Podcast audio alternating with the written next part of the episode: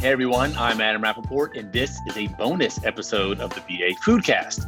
We are still recording remotely, but there will be better audio coming next week. For today, we called up Edward Lee, chef and owner of 610 Magnolia, Milkwood, and Whiskey Dry in Louisville, as well as Succotash in Washington, D.C. Uh, Ed has been on the front lines trying to address some of the devastation that has hit the restaurant industry in the last couple of weeks. Uh, he started by turning 610 Magnolia into something like a soup kitchen preparing and serving hundreds of meals a night for the hospitality community through his nonprofit, the Lee Initiative.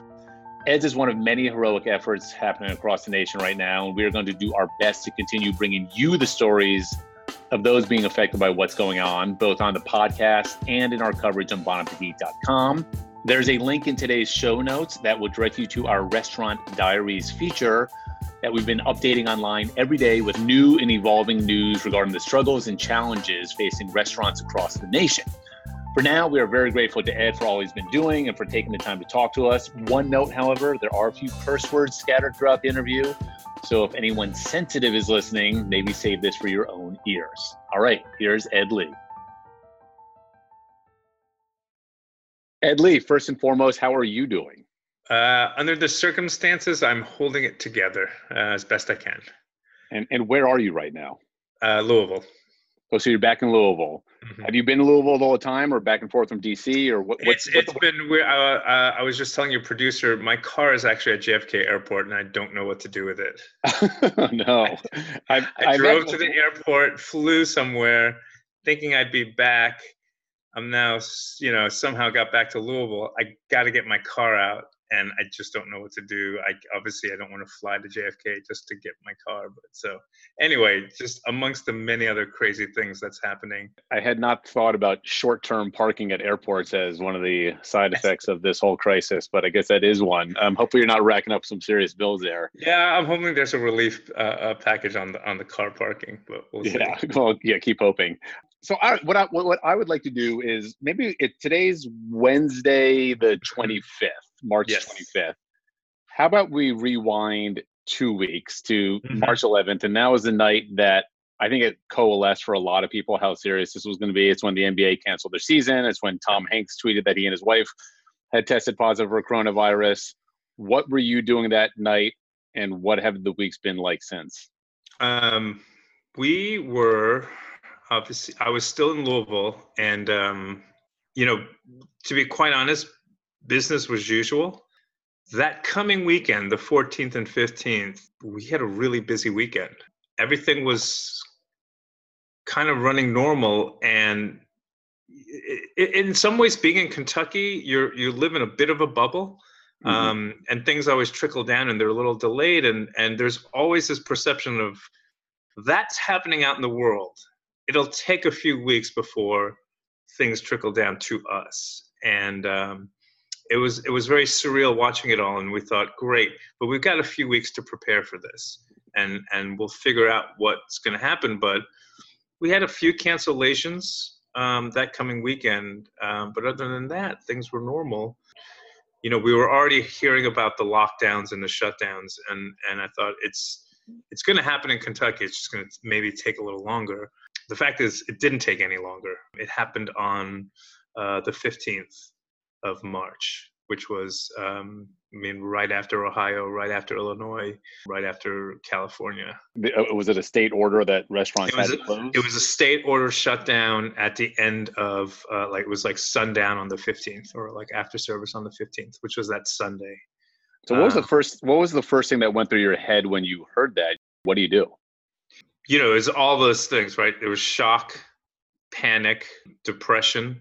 This isn't happening what's you know I, and, and i think for for myself and and for many people um, the first thing that happens is a very selfish uh, reaction. It's like what's going to happen to me? Mm-hmm. what's going to happen to my finances? What's going to happen to me? And um, you know I, I am very fortunate to have an incredible wife and an incredible child and a family that that uh, doesn't let me wallow for very long in my shit. And um, quickly she was like you, you, it's not about you like there's there's more out there and it was literally about an hour of just being depressed and it was then like what what do we do? What do we do with the hundreds of people that I employ? How many properties do you own and how many employees through those properties? So three three in Louisville, which have about a total of you know roughly 200 employees, and then two in DC, which have about roughly 200 employees. So 400, you know, all told. And, and DC was shut down at the same time as well. So, so what, so what do you do? I mean, do you have to send an email out saying, "Hey, everybody, you don't have jobs anymore," or, or how did yeah. what was that process? That that was exactly the process. It was, and and I think most chefs did the same thing. All of my long-term employees, all of the people that were on salary with me, I said, "You are safe for now." And and this is you have to understand this is an hour. I mean, we hadn't even.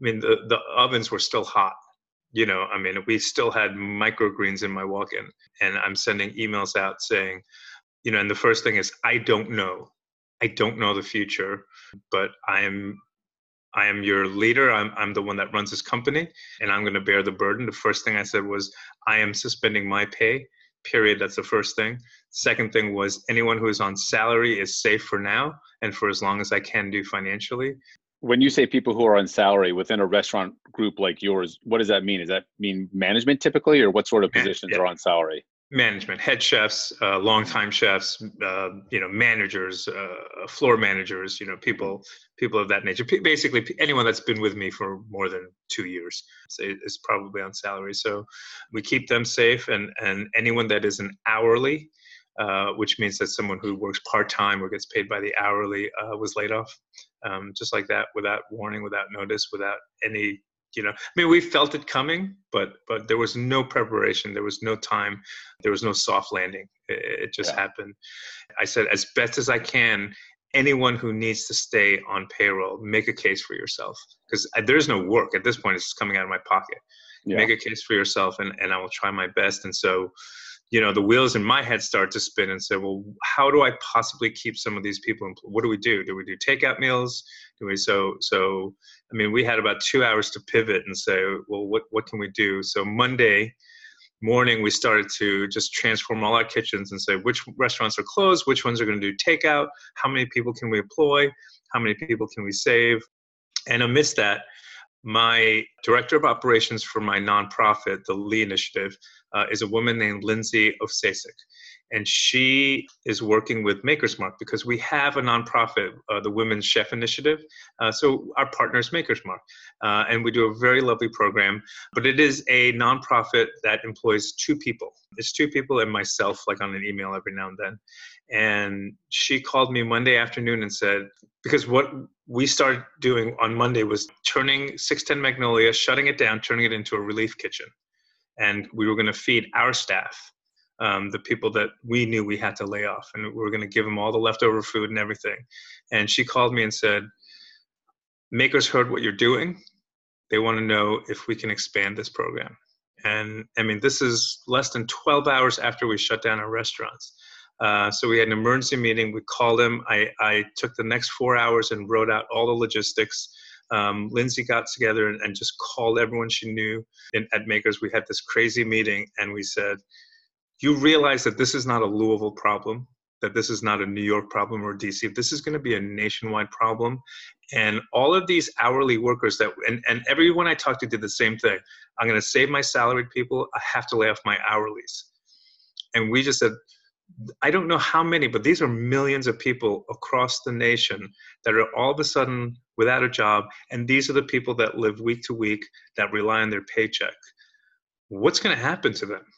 I mean, we, we, we, we, we just went from being a family, a community, a restaurant group that was expanding to, oh, we got to turn our backs on these people now and, and lay them off and just protect our own.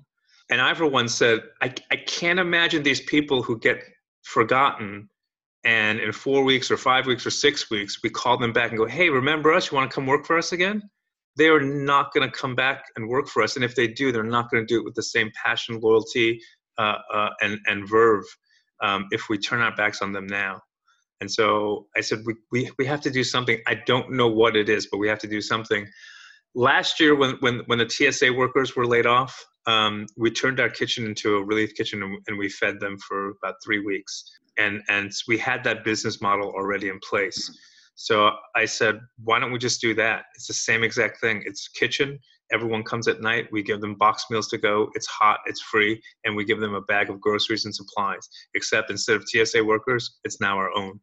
Maker said that they would cover the costs of the groceries or help pay for some of the people who would work, or what was their involvement? Yeah, they basically gave us the seed money. You know, we, we quickly priced it out and said, okay, if I put four people in the kitchen, two people in the front of the house, this is how many meals I can do every day. Uh, and it calculated out to about 250 to 300, you know, depending on on, on the market. Uh, and if we price it out that way, look at the meals, the cost, everything. This is how much it costs. And Maker said, fine, we can give you enough to run it for two weeks. Um, to run just Magnolia or the other restaurants, or what was the so scale? Just Magnolia for two weeks. They mm-hmm. said on Monday they said we have enough money to give you for for one week. And I said I'll take it. That's that's not not bad. I'll take anything. So I took their money. We did it on Tuesday night. Was the first night that we did it. We were going to feed 250 people. 400 people lined up. Families, you know, you know, grown men, people we knew, you know, lined up. We, we opened the kitchen at 5 p.m. and people came at 4:15 to line up. Wow.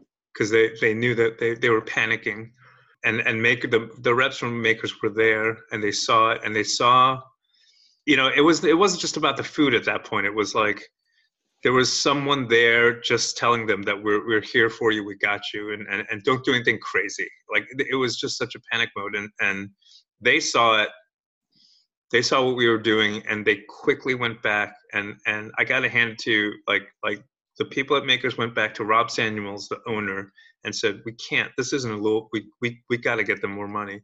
So by Tuesday morning, um, they called us and said, "We're pulling our marketing funds from every region in America, and we're going to see if can you replicate this." And so I said, I yeah, I have I have two people on staff, but I don't know, sure. and so, you know, we we we just uh, we called Nancy Silverton was the first person we called, and we said, "Could you do this in LA?" And she she didn't even hesitate. She said, "Sure." So she started in LA. Um, I activated my other restaurant in DC. Um, so those were the first three markets. Then we went to Cincy, uh, Eduardo Jordan in in Seattle. And so for each of those satellite markets, they the the the concept was the same that they would feed all the staff that they had to let go, the, the staffs and their families. Yeah, and, and, and it wasn't the, it wasn't the staff that they let go. It was now it turned into it's anyone in the restaurant business. Mm-hmm. Anyone. It's it's your your the, the bartender at your local dive bar. It's you know the, the the dishwasher at your family pizzeria joint that you take your family to on Sunday night. Like anyone. And it turned out like like in in Louisville as as well as in LA and in New York, like it's a lot of immigrants you yeah. know a lot of immigrants are coming in and, and and they're the ones that are most desperately in need so maker said okay here's the cities we need to we need to um, uh, you know it's a marketing budget so they basically said here are the cities we got money from can you go back to those cities and activate kitchens did any chefs reach out to you and say hey ed how did you do this yes Yes, they have been, and and you know when I have the free time, we basically send them our blueprints and we send them our, our thing. And basically, you know, anyone in the food business now is dying. Is just, is just dying. People who are in the liquor business, you know, they're not doing great, but they have surplus. They have a little bit of yep. money, uh, and we've been seeing it. You know, Tito's has been giving, Jameson has been giving, and it just it it's just a perfect partnership right now. They have money. They they need to do something. Anyone that's in restaurants are dying and, and there are people that are hungry. And so we need to activate kitchens so that kitchens can employ people and then we, from the people they can they can feed the hungry and so the more we can get money from corporations and i don't care if it comes from whole foods or or, or, or you know tito's or you know makers like like but makers was the first one that jumped on board and said we got to do this we got to do this nationwide and so in in six days, we're we've now activated in 11 cities. Nancy Silverton in LA, Eduardo Jordan in Seattle. Mm-hmm. Who else? Paul Kahan in Chicago. Um, I've heard in Avec and everything. Yeah, he's doing it at a big star in Wicker Park. Okay. Linton Hopkins is doing it in Atlanta. sorry, Donald Link is doing it in New Orleans. Ryan Lachaine is just going to activate in Houston in like the next two days. Greg Baxtrom is is in Brooklyn, New York, as well as uh, Nate Adler at Gertie's, uh, which is just a cool. you know we feel like in, in New, and and we're actually trying to get more New York money for New York because just New York's a beast. I mean, and, yeah. and there's there's no way that one or two kitchen is going to make even a, a, dent in, in New York. So we're we're trying to see what we can do over there. Um, but we're also trying to you know inspire other restaurants across the city to do a similar thing. Um, you know, if they can find the seed money, here's here's the way I financed it. Here's the way I blueprinted it. You can follow that model. And and even for the ones that are in my program, you know, what I do as a guideline, what we say is, listen, you know your community is better than me. You know, like in Louisville, we hand out diapers we hand out hundreds of diapers every day because it's mostly families. You know, not so in New York and LA. You know, they, they have different needs, so they're, they're finding they're pivoting and doing whatever they need for their community, uh, and that's fine. You know, we're, we're all just trying to do our best for these restaurant workers, and and and it's heartbreaking, man. There, there's so many people out there, you know, and there's so it's not like there's no city that's uh, immune to this and so chefs are calling from every city going, hey, I, I need help too. And I'm like, I know. I know San Antonio needs help. Memphis needs help. Los, you know, like every fucking city needs help. How do you um, sort of reconcile that in your own head, knowing that you've done amazing work thus far in a short time, but there's still this mountain of work to be done that it's, it's you yourself it's, can't do by yourself. Nothing, no. But but it's a coalition, you know, and and we're seeing. I mean, obviously, Jose Andre is doing incredible work through his Kids Central Kitchen, so he's expanding, and now there are grassroots things popping up all over. You know, listen, e- even if some guy opens up a soup kitchen and feeds 50 people, it's great, you know. But we have to like every when when this first started, everyone thought, okay, we'll be on lockdown for two weeks, uh, and it'll be cool, and then all of our uninsurance, unemployment insurance will come in, and we'll be fine. And what we're slowly or quickly finding out is that's not the case. Every single day, it seems like this is a four to six week lockdown. You know, all of my employees filed for unemployment on the first day, and it crashed the system the yeah. infrastructure is not there. I don't know how long it's going to take. Yes they'll get the money but when? Will it be hmm. two weeks? Will it be four weeks? You know when will they actually have that cash in hand? And in the meantime today is the first day that my employees don't get their checks right? So so they miss their paycheck. That's when panic starts to really set in you know and, and that's when people do desperate things. We have to all help each other because the next level of chaos after this is really scary uh, when people think there's no hope at all um, and and that's when society starts to break down and and and we just can't have that yeah i mean on the one upside you know late, late last night the two trillion dollar stimulus plan passed and I, a lot of your colleagues like yeah. tom colicchio and andrew carmellini yeah. and sam Kass were working really hard on that and, and they're hopeful that at least in the long run it, will yeah. help you guys get back on the feet, back on your feet once this pandemic passes. I'm curious about the here and now. I mean, you're talking about a highly contagious disease. We just got word this morning that Floyd Floyd Cardoz yep. F passed away from coronavirus. How nervous are you when you're out and about and you're with people and it's like you know we're all be we're being told to social yep. distance and isolate and yet you're sort of on the ground working every day. Yeah, it's nerve wracking. You put the safety of your workers at risk too and and that's part of the deal. One of the things that with this program, and we ask, um, and all the restaurants are the same, and everyone the same. We tell every one of my staff every single day. I remind them. I said, anytime you want to quit this, go home. It's okay, and there's no there's no sense of like you're quitting. There's no sense. It's like anytime you feel any doubt, it's okay. Like go home, take care of yourself, take care of your family. If you feel like this is getting too much, a, a mental strain, an obligation. If you can't deal with it, it's fine. We'll we'll figure it out. We're we're we're not. We're, there's nothing against you at all.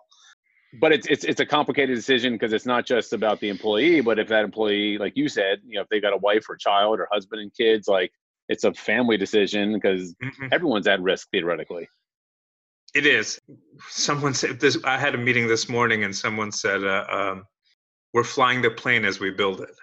Yeah. Um, and and that's exactly what we're doing and every day we're pivoting and and now we've gotten to the point where our, our, our, next plan of action might be to stop cooking the hot meals to go and to just packaging to go kits you know dried pasta tomato sauce cheese and so now you need less people um, mm-hmm. you can really do you can you can hand out 500 meals with like three people so every single day we're adjusting we're watching the news we're pivoting we're making sure that our, our first and foremost uh, concern is the safety of our employees and everyone that's there, and also the people that are coming to us and waiting online that we're we're, we're having rules and and uh, I will say for the most part with like you know literally a handful of exceptions every and we're feeding 300 400 people a night. Every single person is following the rules being very respectful of each other just being very orderly uh, and very grateful. So so we're, we're grateful for that. It, it, it's something I, I i can't personally you know my staff and i and lindsay like we don't think about it as much. And and part of it on a personal level for me is that i i feel like if i don't stop making 400 phone calls away a day, I'll fall into such a depression that I just have to keep this going. I have to feel like, you know, when, when you, I think especially for chefs, we're such independent people. We never ask for help. We never, you know, we're the ones always helping. And, and, and there's a sense of such helplessness right now that, um, you know, for me personally, I just need to keep this going for my own mental sanity because the, the, the alternative is, is pretty dark. Well, for you listeners out there, if you want to help Ed, uh, you can go to leeinitiative.org. That's L E E initiative.org, where you can donate, correct, Ed? Yes. Yes. Yeah. And we, um, yeah, you know, if, if anyone wants to, like, it has a, a hookup with supplies or anything, that just contact us through Facebook or through Instagram or any of our accounts. Um, there are ways you can help out with supply donations and, and not necessarily cash donations because we need those too. All right. Well, Ed, thank you so much for taking the time and uh, keep doing amazing work. All right. Thank you, man. I appreciate right. it. Cheers, Ed. Bye bye.